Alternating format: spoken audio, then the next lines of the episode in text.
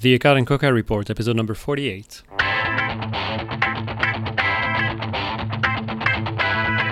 Welcome to the Akkad and Koka Report, the podcast dedicated to making sense of healthcare. From policy to economics, from evidence-based medicine to ethics. Join us as Drs. Michelle Akkad and Anish Koka diagnose and treat the latest epidemic of healthcare absurdities.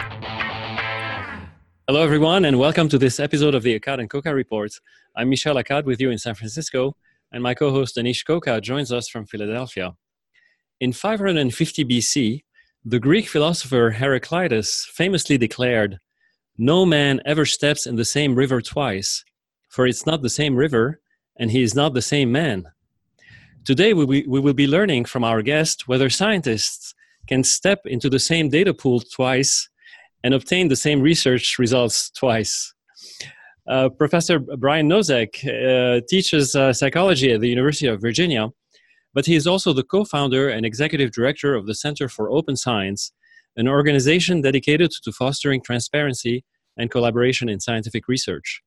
In 2015, Professor Nosek and his team published in the journal Science a widely acclaimed and widely discussed paper that shed light on the extent to which psychological research findings may not be reproducible when the research is conducted anew. And more recently, his center conducted a unique project where a single data set was sent to be analyzed by about 30 independent teams of statisticians for the purpose of answering a single question. The variability in the methods chosen and in the answers obtained was also perhaps sobering, if not perplexing. Brian, welcome to the show. Thanks for having me. Great to have you. I think Anish will start with a question about your most, this paper I just mentioned, where you sent one data set to a bunch of different statisticians. Yeah, absolutely. So, Brian, I'm going to let you do a lot of the talking here. So, can you tell us what exactly you were trying to show with this paper? Yeah, the question that we had was about the choices that researchers make when they're deciding, once they have a data set, how to analyze it. Usually this is thought as the mundane aspects of doing the research, right? The real exciting things are conceptualizing the question and designing a study for how you're going to test that question, and then interpreting the data once you've seen what happens. And mostly we think of data analysis as this sort of rote task, just like putting numbers in a calculator and seeing what pops out. But what we know is that the practice of applying statistics to data actually has a lot of choices in it, a lot of creativity in how it is people decide what's the right way to extract some knowledge from a data set. And so what we wanted to do was try to, in some ways, examine that in this case study, right? One data set with an interesting question that we pass to 29 independent teams and say, please analyze this to try to test, see what answer you come up with for this question. They all had the same question they had to answer.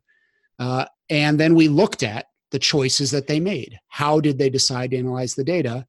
And then the key was, does it matter? If they have different choices that they make along the way, do they come up with different results? Do those choices have implications for what we learn from the data set? And so this was a real data set that you acquired from I believe soccer players of football and looking at red cards that were given by referees and whether or not referees would give more red cards based on skin tone, correct? That's right. Common with a lot of research on biases, people may unintentionally, in this case referees, may unintentionally be more likely to give red cards to players of darker skin tone compared to lighter skin. I thought it was, such an eye-opening paper to read that everyone who really reads papers should read, because usually, it's that one line that says, we did some type of logistic regression using SAS or this, right. And it's just literally one line, and then the rest of the time we spend, talking about all these different things. Oh, what we found. Yeah. And right. And essentially, your paper takes that one line, and really just is mind blowing to folks that don't do a lot of clinical research like me to show you, oh my goodness, like this is what's going on under the hood. So one of the interesting things I thought was how you went about assembling these teams. I mean, this is 29 different statistical teams. So can you? I thought it was super interesting because it ties into social media in terms of how you went about assembling this team. Yeah, well, we have been for a little while sort of plugged into the methodology community that crosses across different scholarly domains, right? Pure statistics, people in behavioral sciences, biostatisticians. And so this community likes to wrestle with interesting problems that have to do with analyzing data. And usually it's on innovating on new ways to analyze the data rather than sort of a self-study of how we ourselves make the decisions about data analysis. And so the project came together by tweeting out, hey, we're doing this thing. We're going to analyze this interesting data set. Do you want to join in and be part of it? And I think it was like 40 teams initially said, oh, we want to take part. And then we whittled them down once we sort of realized that they actually had to do some work. And we wound up with 29 that followed through with the project all the way. Amazing. So essentially, it was crowdsourced through Twitter, right? Yeah, that's right. Your account. Exactly. It's yeah. Right. And so we'll so let's get to the actual results here. So you had this complex data set of all these football teams. You gave it out to 29 different teams, and we're going to get into some of the details about all the different stages. But tell us what you found. Yeah. So at the front end, on the choices people make. No two teams analyzed the data in precisely the same way. They all had some different decisions that they made. And it may not be familiar, like what decisions do you actually have to make when you're analyzing data? Well, this is a case where there's a lot of decisions to make because it's a complex data set, right? There are referees and there are players and then there are red cards. Red cards don't happen very often. Referees are sometimes referees for the same player in multiple different games. Players move around to different teams and different leagues. There's all kinds of complexity and richness in this data set that you have to say, okay, well, how do I structure it in a way where I can even analyze the question? And so there are different kinds of models that people can generate for how they analyze the data. And then there are also different choices of what kinds of things get included in the model. Right? Do I exclude some people, right? If there are particular individuals that get red cards every game, that doesn't happen, but extreme amounts of red cards or never get a red card, do we exclude them entirely from the data set? Do we exclude referees based on their patterns? Do we include covariates in the model? You would include a covariate in situations where you'd say, oh, we might see a relationship between red cards and skin tone, but it might be spurious because of differences that players with darker skin tone may be less likely to be in higher divisions than lower divisions. And so there may be some reason that has an impact.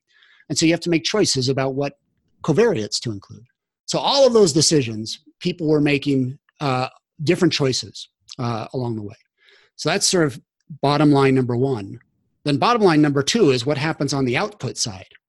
And there are lots of different ways to characterize that. But the simple summary is that what researchers are often looking for is a positive result. Do we see a relationship between these variables that we would say is a reliable result, unlikely to be due to chance?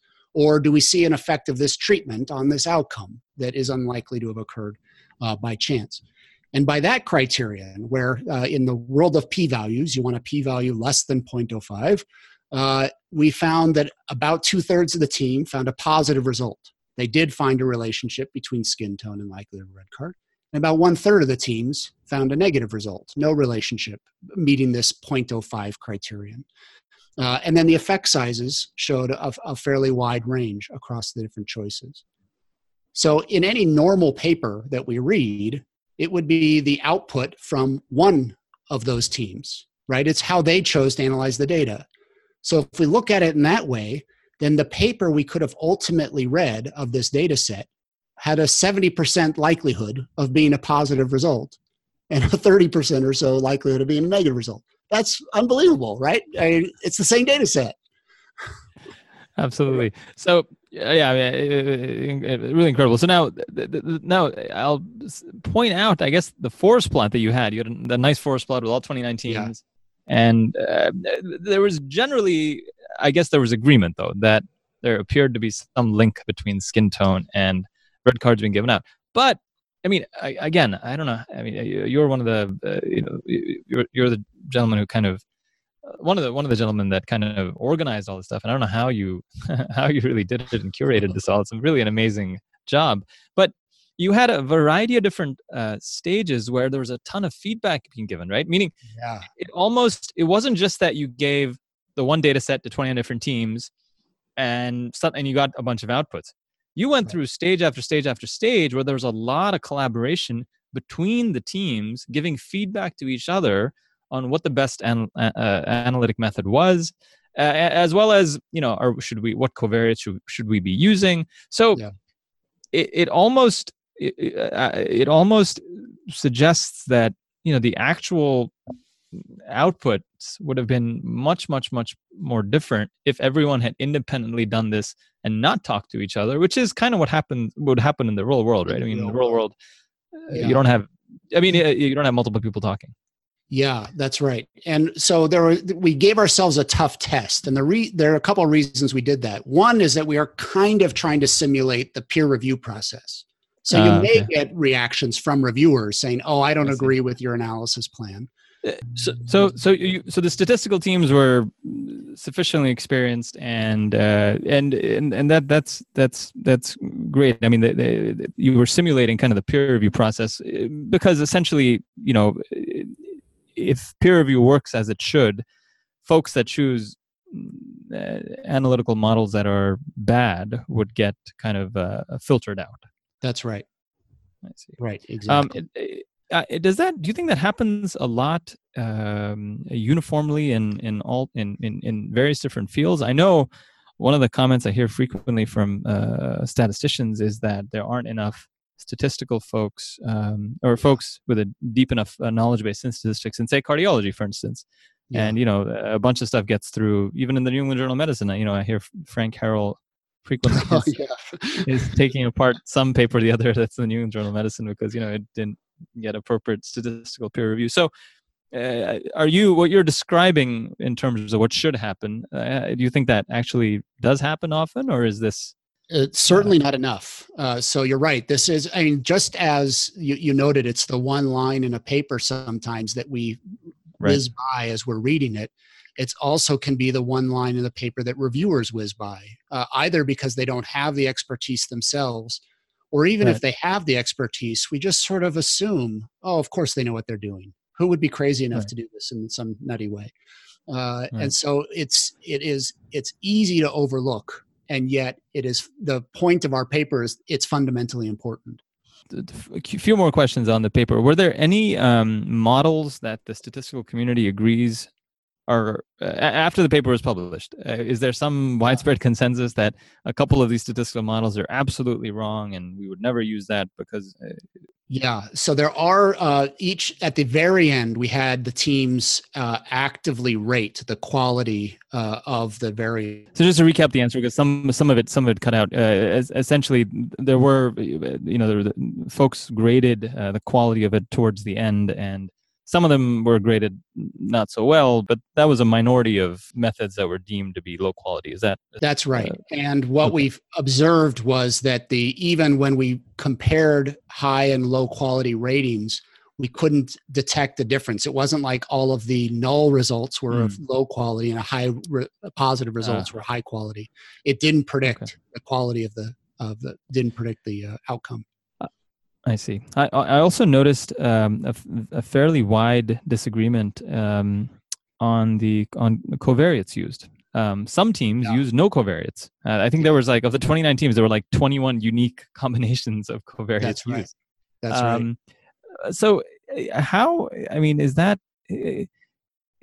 something that would be made better by some person with a deep subject matter expertise? Like, did you need like, you know, Messi to be advising on what covariates you should be using and shouldn't be using? Was that the problem here? Did you guys need a footballer? Well, it would have been great to have his feedback, but covariates is a curious problem because there isn't a real clear principled way to make decisions in all cases about covariates. It's more, there is a lot of flexibility in how we can justify. There's lots of rationales that one can generate that are ambiguous, whether a covariate needs to be included or not. And so there are no rules that we can easily lay out to decide when covariates get included or not. Right. So I guess that was my point about it would seem hard for somebody who doesn't have some type of deep knowledge in terms of football, meaning to try to figure out what is a covariate that should and shouldn't be used, perhaps. How does one go about handling outliers, Brian? What if in basketball, there was these traditional Jordan rules, right? Where Michael Jordan, didn't get fouls called. LeBron James, I don't think has had a travel called in the last 30 years. Yeah.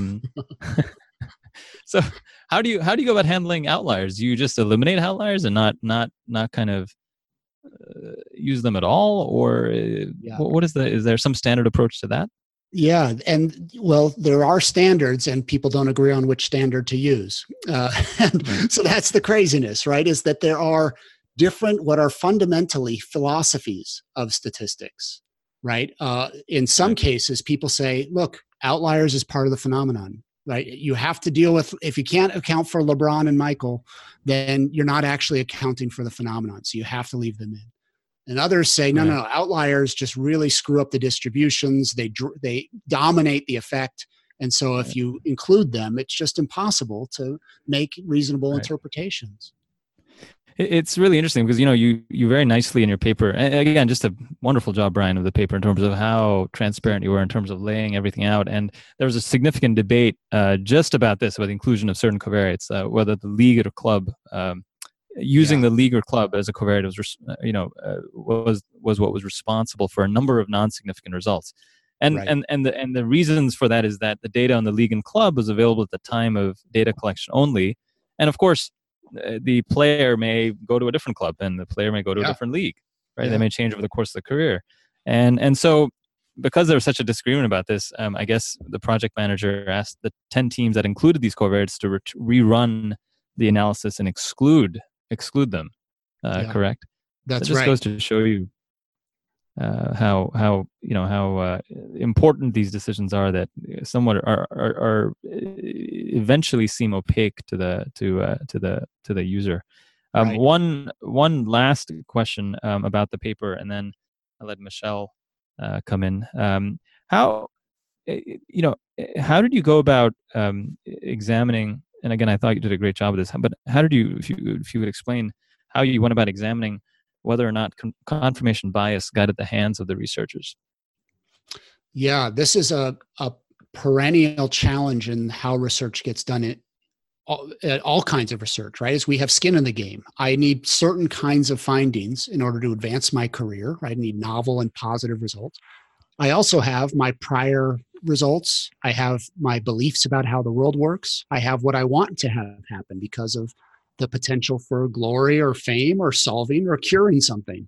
And so all of that can lead the choices that I make in my analysis and what I choose to report to be more likely to show confirmation, right? Consistent with my previous expectations or hopes. So what we did in this case was we just asked people what they thought the result was going to be. And we kept checking in with them. We asked them a few different times. So first make a prediction. What do you think the result's going to be? And then after now you've seen this analysis, what do you think? After you've seen the others' analyses, what do you think? Now that we've all debated it for ad nauseum weeks, what do you think? And the interesting thing here was that we didn't see a relationship between initial expectations and the outcomes that the researchers observed. So that doesn't sort of show that effect of confirmation bias that we worry about a lot in research.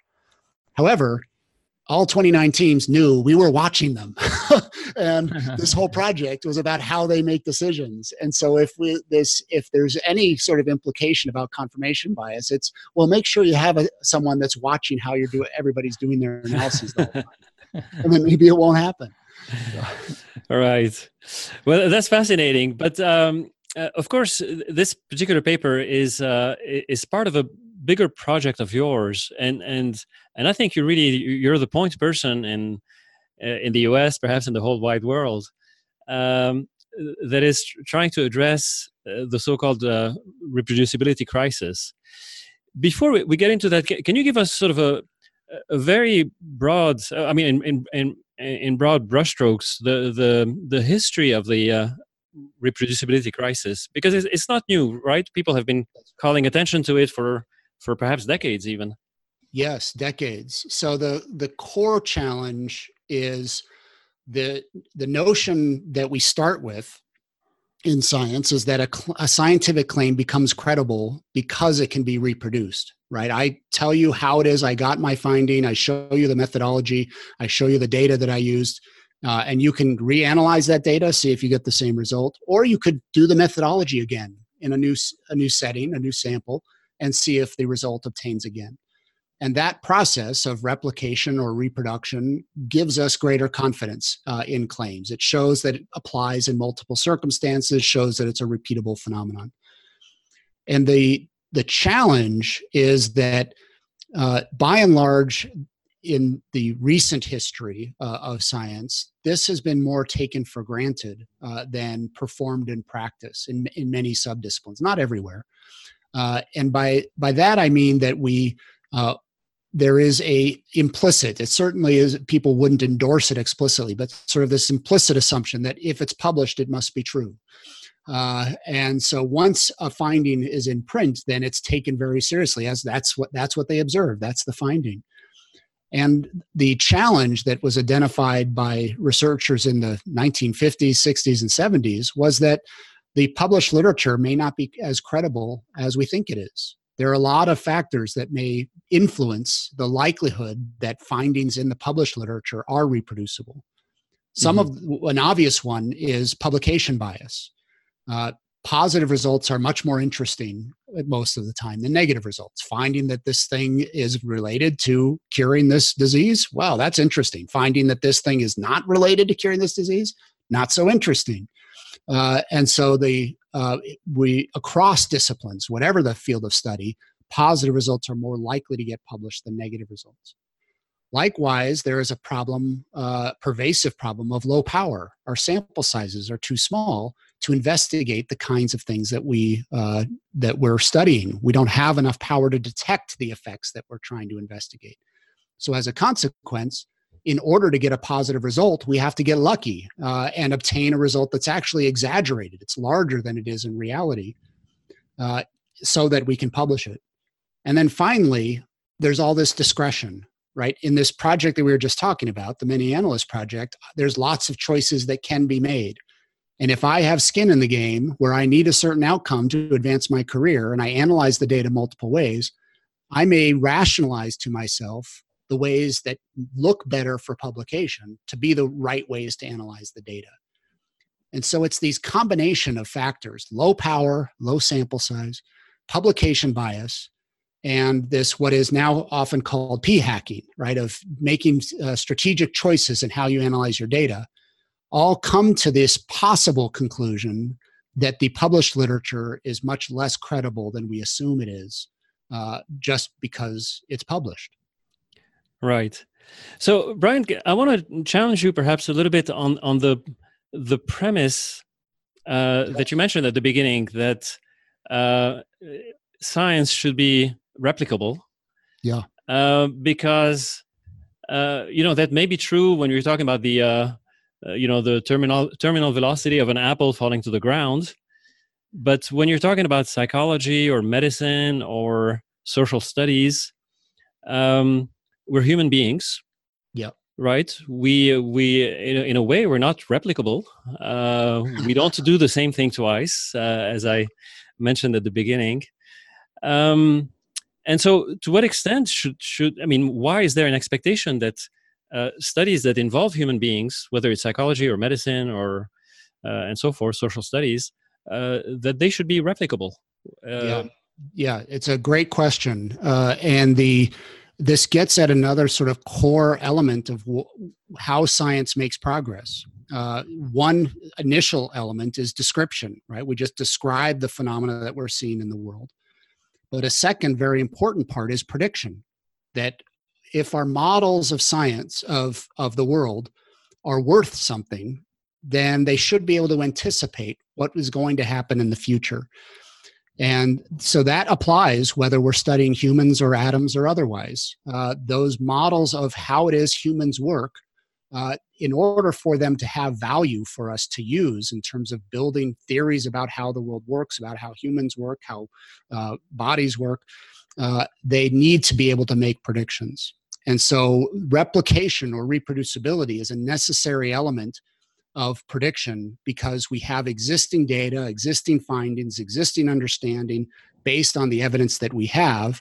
And then we develop hypotheses about what we think will happen next based on our existing understanding.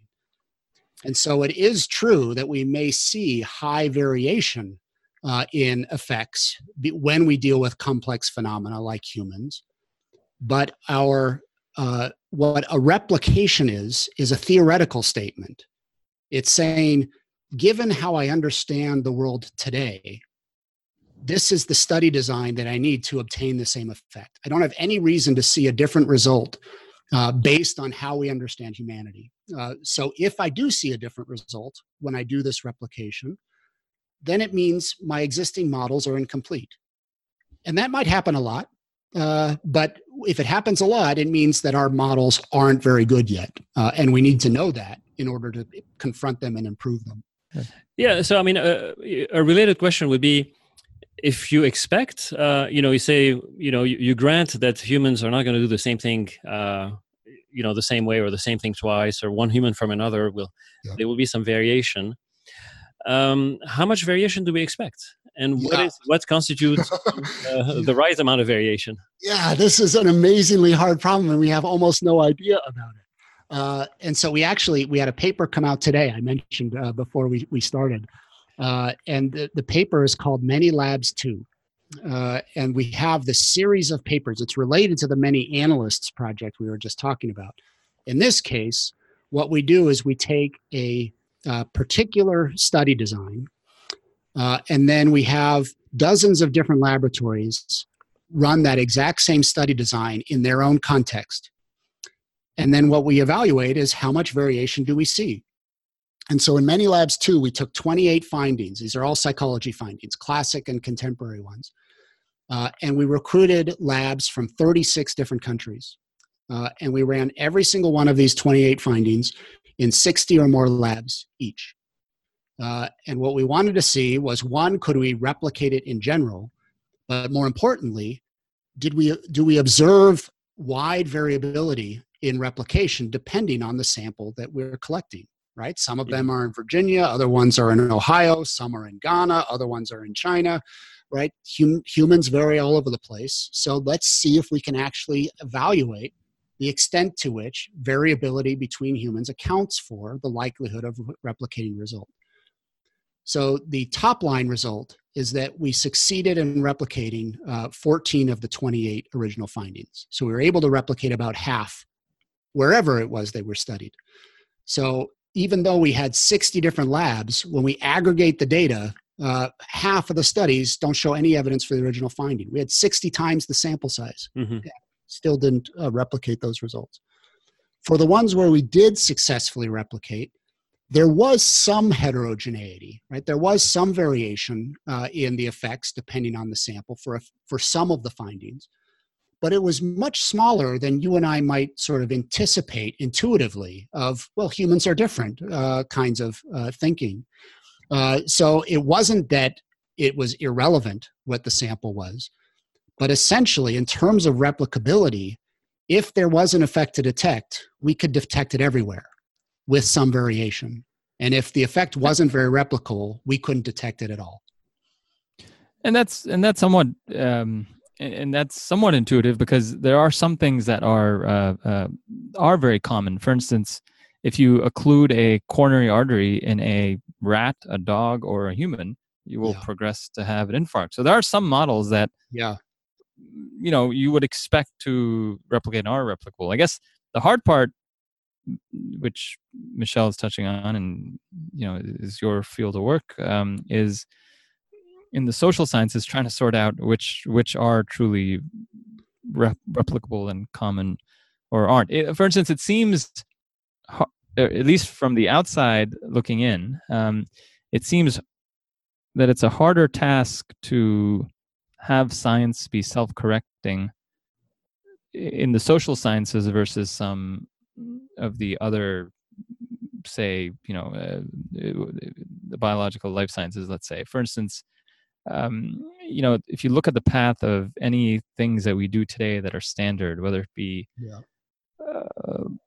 blowing up balloons in arteries of folks that are having acute heart attacks, or the management of,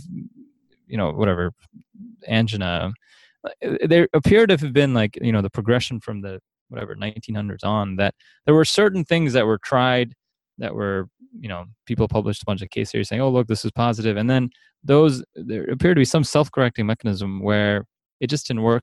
There was enough of a group of folks that said, this isn't working.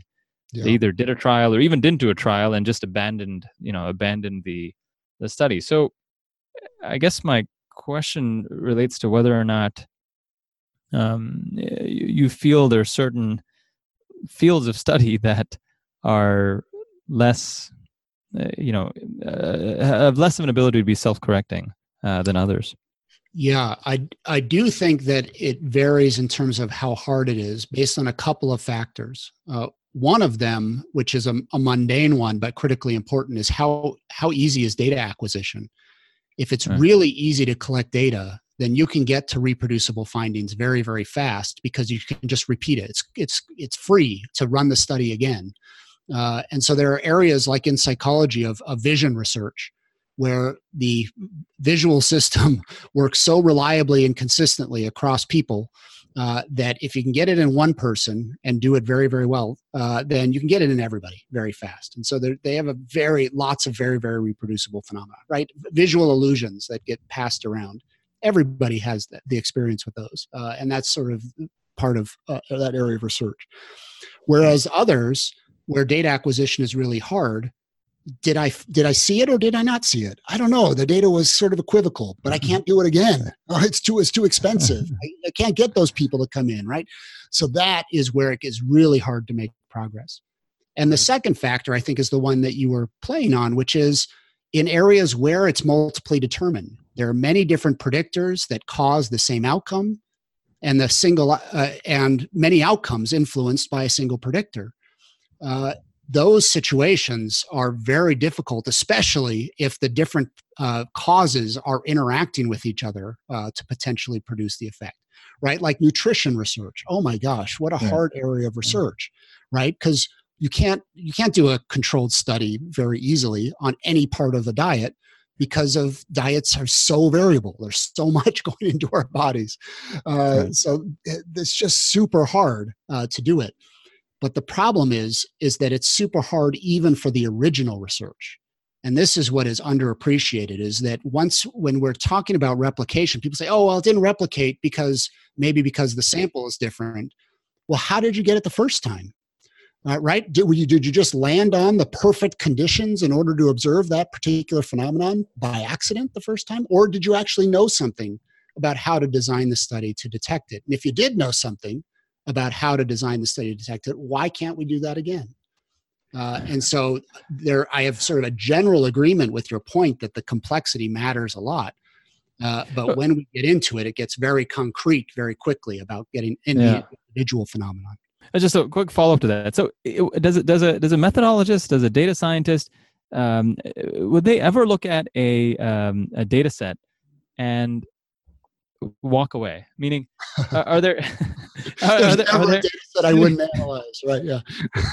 Meaning, it seems a lot of times it seems like one of these papers that I love, and I feel bad, I feel bad banging it all the time. But there's this study, just to give an example. There's a study on mortality for male versus female physicians, right?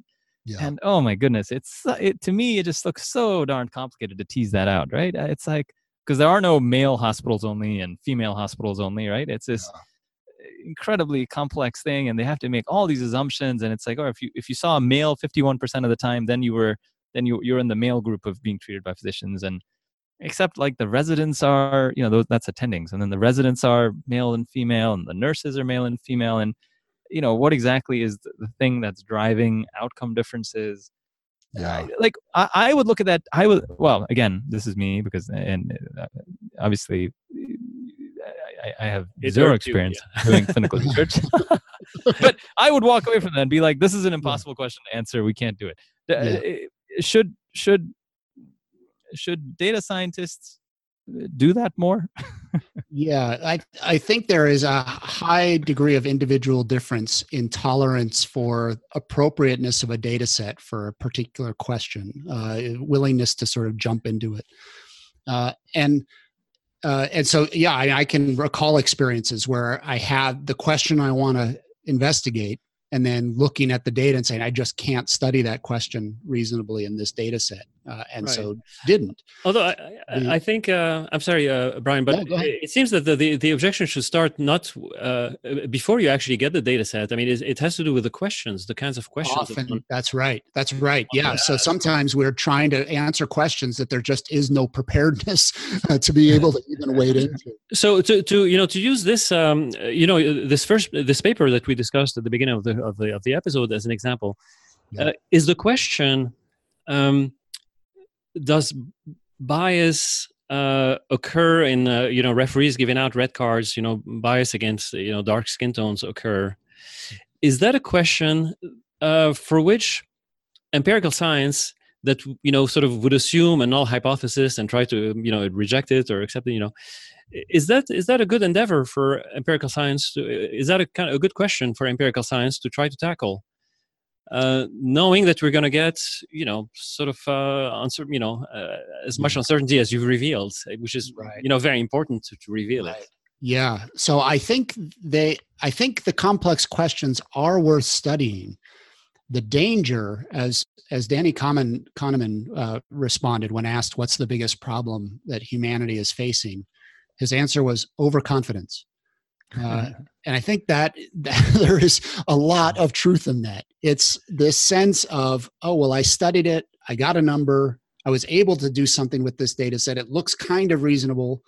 And then we just lose sight of all the methodological challenges, right? The limitations, right? Like in that particular example, we can't draw any causal conclusion, right? We found a relationship. And I think most of the teams agreed there is a correlation. But it is only a correlation, right? We cannot conclude which direction or if there is a third variable that we didn't identify that's producing that. So, yeah, but Brian, so if we, I agree with you, but we know that bias, we know that racism exists, or bias exists. Yeah, we know it. Then we conduct the study. Are we any, are we any better off at the end of it? Have we quantified now the degree of racism or the degree of bias, and how better off are we sort of scientifically? So is this the kind of questions where instead we should say, as a society, we know there is bias and, we ought to deal with it, in certain ways and go, on principles rather than on what empirical science tells us, because empirical science seems to be very limited in what it can tell us. Yeah, in certain questions. Yeah, on certain questions, I think you're right that the information that we get out of science is very uncertain.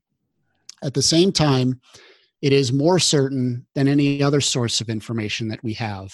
And so the positive frame is that, yes, we will be limited for addressing many of the complex questions given the data and the methodologies that are available to us. But there is no better way to identify what the actual limits of this are. And so the solution for the overconfidence is to better represent the uncertainty, what the uncertainty is, why we have that uncertainty, and what the implications of that uncertainty are for decision-making, for policy-making, for making use of these data rather than purely based on intuition, right? Because I might say, well, no, racism is no longer a problem, right? We integrated bathrooms. It's all fine now. Well, how am I arriving at that claim? Well, I have a black friend, and so it must be fine. So there we need empirical data, but we also need all of that caution that goes into what the quality of that data is for making accurate inferences. Yeah. Yeah, it is very interesting. It's an interesting problem because the problem is that we take this these conclusions that have some degree of uncertainty to them because of everything that you've shown, and unfortunately we make very strong stride into policy changes that are based on that, and it's like, man, it's a rough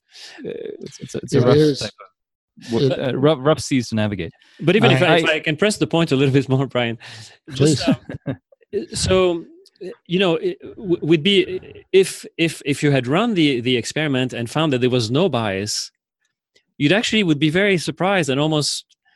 What would you believe, your intuition or the correlation that the statistical models, or the lack of correlation the statistical models provide? Wouldn't you say at some point, there must be something wrong with the models, because we know, and we know sort of with greater certainty, it seems, we know with greater certainty that bias does exist. Yeah. So that, you're talking about priors, right? If we have our priors about how the world works and data violate those priors, we're going to be more. But for me, the prior is not a probability, So the priors, when people use the term prior now, they use this Bayesian sort of framework where your prior is some kind of number in your mind, some kind of probability in your mind.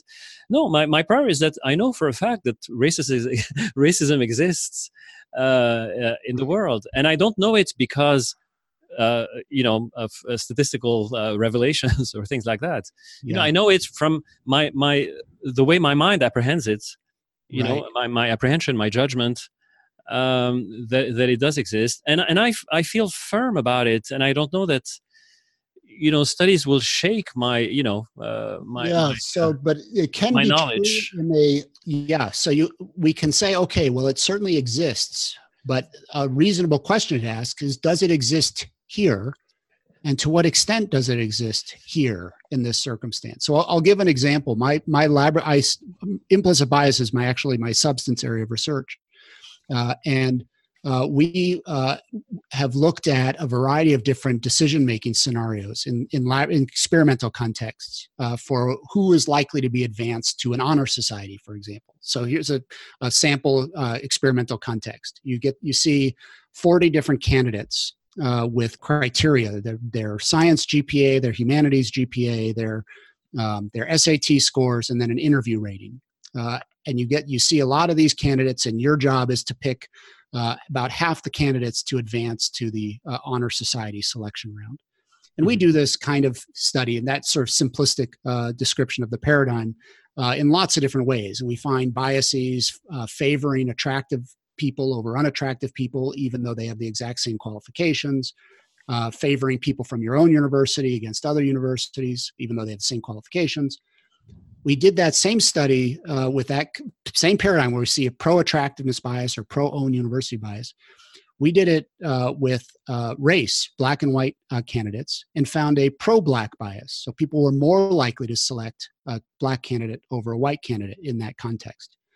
And that is opposite of where we've seen race bias occur in other kinds of decision-making contexts where we see pro-white biases in those decisions. Mm-hmm. So for us, this is an interesting conundrum. Here is a place, and we replicated it 4 times. We were so surprised by that because it did violate our priors based on other things. But now we are very confident that that happens, and it even seems to happen unintentionally.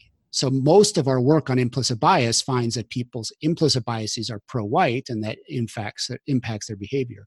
In this particular context, for reasons we still don't understand, we see an unintentional pro-black bias favoring blacks over whites. So for us, that's very much worth trying to unpack to better understand how is it that race and bias and prejudice and all of these things operate, and how the conditions of the decision-making context vary as a consequence of this. Right. How that scales up to everyday decisions, we have no idea. We are working at the very basic level of the decision-making processes themselves. That's very interesting. And you think that historically, whatever you've just discovered may grow? I mean, that's sort of pro-Black effect. Yeah, I don't know. It's a great question, right? Has this changed over time? If we had done this study 15 years ago, would it look different? Will it look different today with a different political context than when we ran the study 3 or 4 years ago? Yeah, I don't know. Those are great questions. So Brian, you're trying to convince Michelle, which is an impossible task. His intuition is wrong. I don't think Michelle has. You know, the word intuition is loaded. I wouldn't use intuition. I like judgments better. Intuition conjures, little spirits or animal spirits or something very. Well, we have evidence for those too. So yeah. So I just, in the last few minutes, I just want to, Brian, have you answer a couple of the critiques of the paper.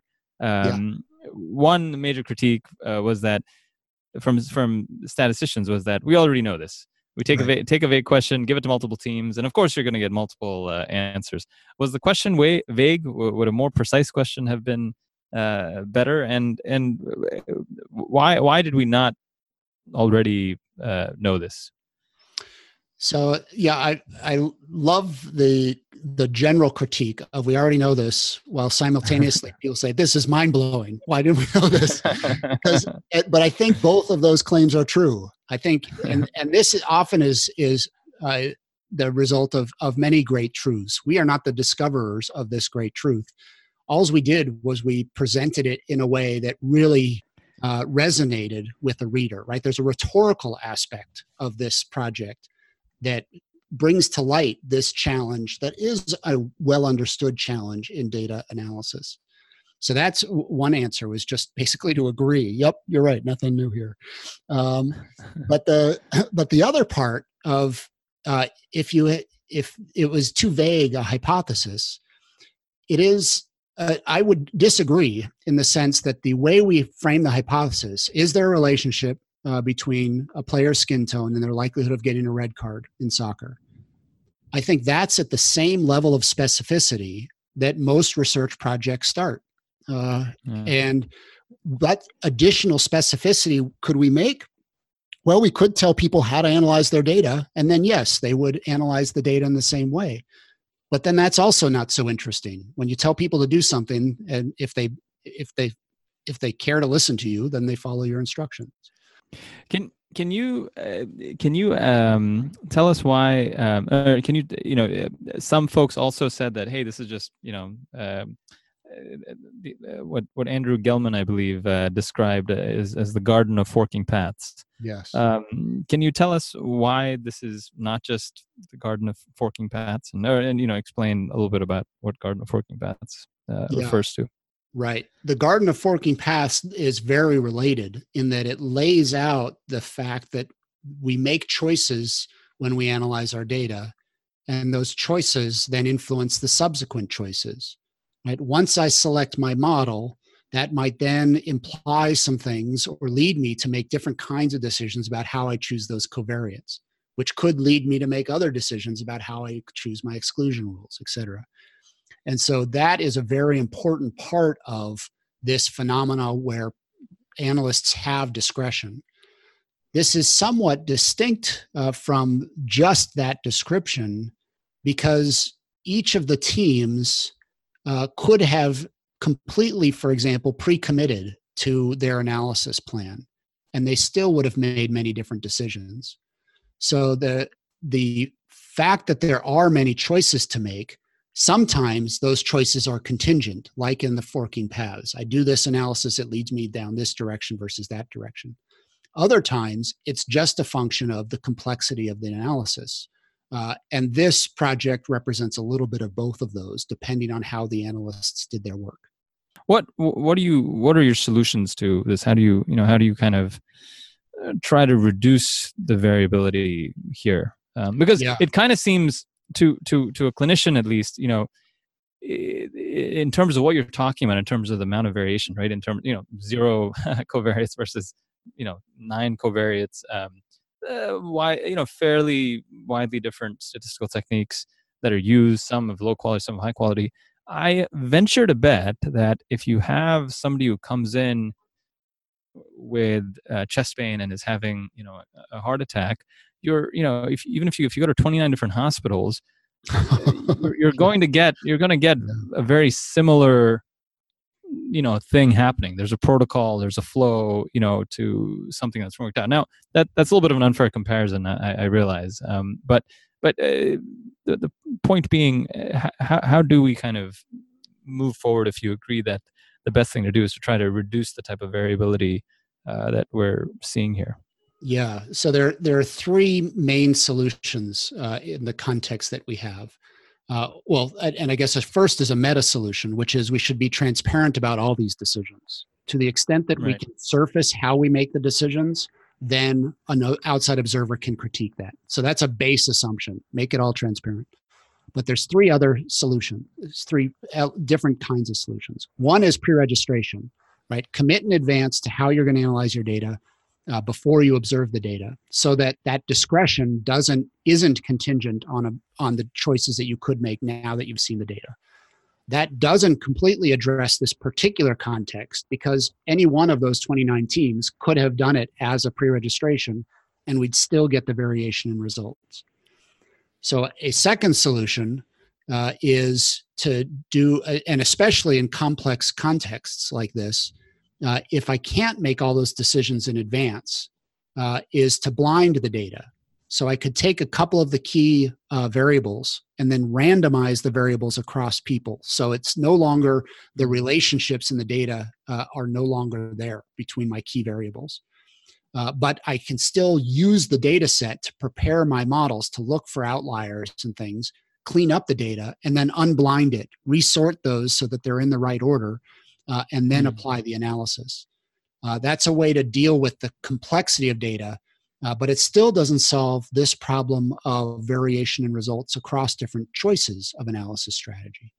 So the third solution is a multiverse analysis, which is analyze it all the ways. So let's look at what all the choices that are reasonable choices to make for covariates. Let's look at all the choices that are reasonable choices to make for exclusion rules, and then run every analysis of all of the combinations of covariates and exclusion rules, and see what happens in the aggregate across all of these different analyses. And then you can actually estimate how robust the phenomenon is and how variable it is based on the choices that can be made in analysis. And then people can argue about which are the right choices to make in analysis, but at least you know all of that variation and uncertainty that's in the data based on those choices. Well, Brian, you have your work cut out for you compared to what we do, simpleton cardiologists, where oh yes, of course, plugged artery. No, and I'm serious. I mean, it's very complex, and you're doing an admirable job. We look forward to following you and following what you're doing with your center. It's a very important project. And thank you. Yeah, we're having a great time with this, particularly because there's so much interest in the research community about it. And a lot of these core problems are independent of the particular topic of study, whether it's a heart or a person or an atom. Right. These kinds of issues are really interdisciplinary. And so correct. Absolutely. Mm-hmm. And I look forward to perhaps being vindicated at some point that you guys will say, well, you know, maybe there's room for giving, you know, relying on some certain principles of knowledge that may be independent of empirical data. But it's wonderful work. And I don't want to, you know, you've been very generous with your time. We could be talking for much longer. Yeah. So we're going to let you go. So thank you again, Brian. And on Twitter, if you can shout out your handle, we'll have all the information on the show notes. But for people who are just listening, what's your Twitter handle? It's just Brian Nosek, all one word. N-O-S-E-K. Perfect. That's right. And if you look at it today, you'll see links to the Many Labs 2 project in case it's useful to link to in addition to the Many Analysts. We'll do. We'll put that in the show notes as well. And it's so, I just, last word, Brian, it's so great that, you know, I know there's been it seems like a tremendous amount of excitement in the research community and the methodology community. They've been following you.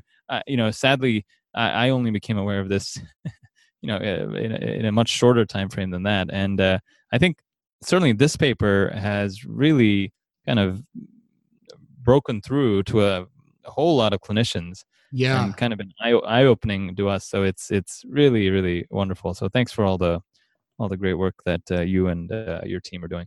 Oh, thank you. Yeah, I appreciate the time and hope that this conversation is useful for the community. No doubt. Thank you very much.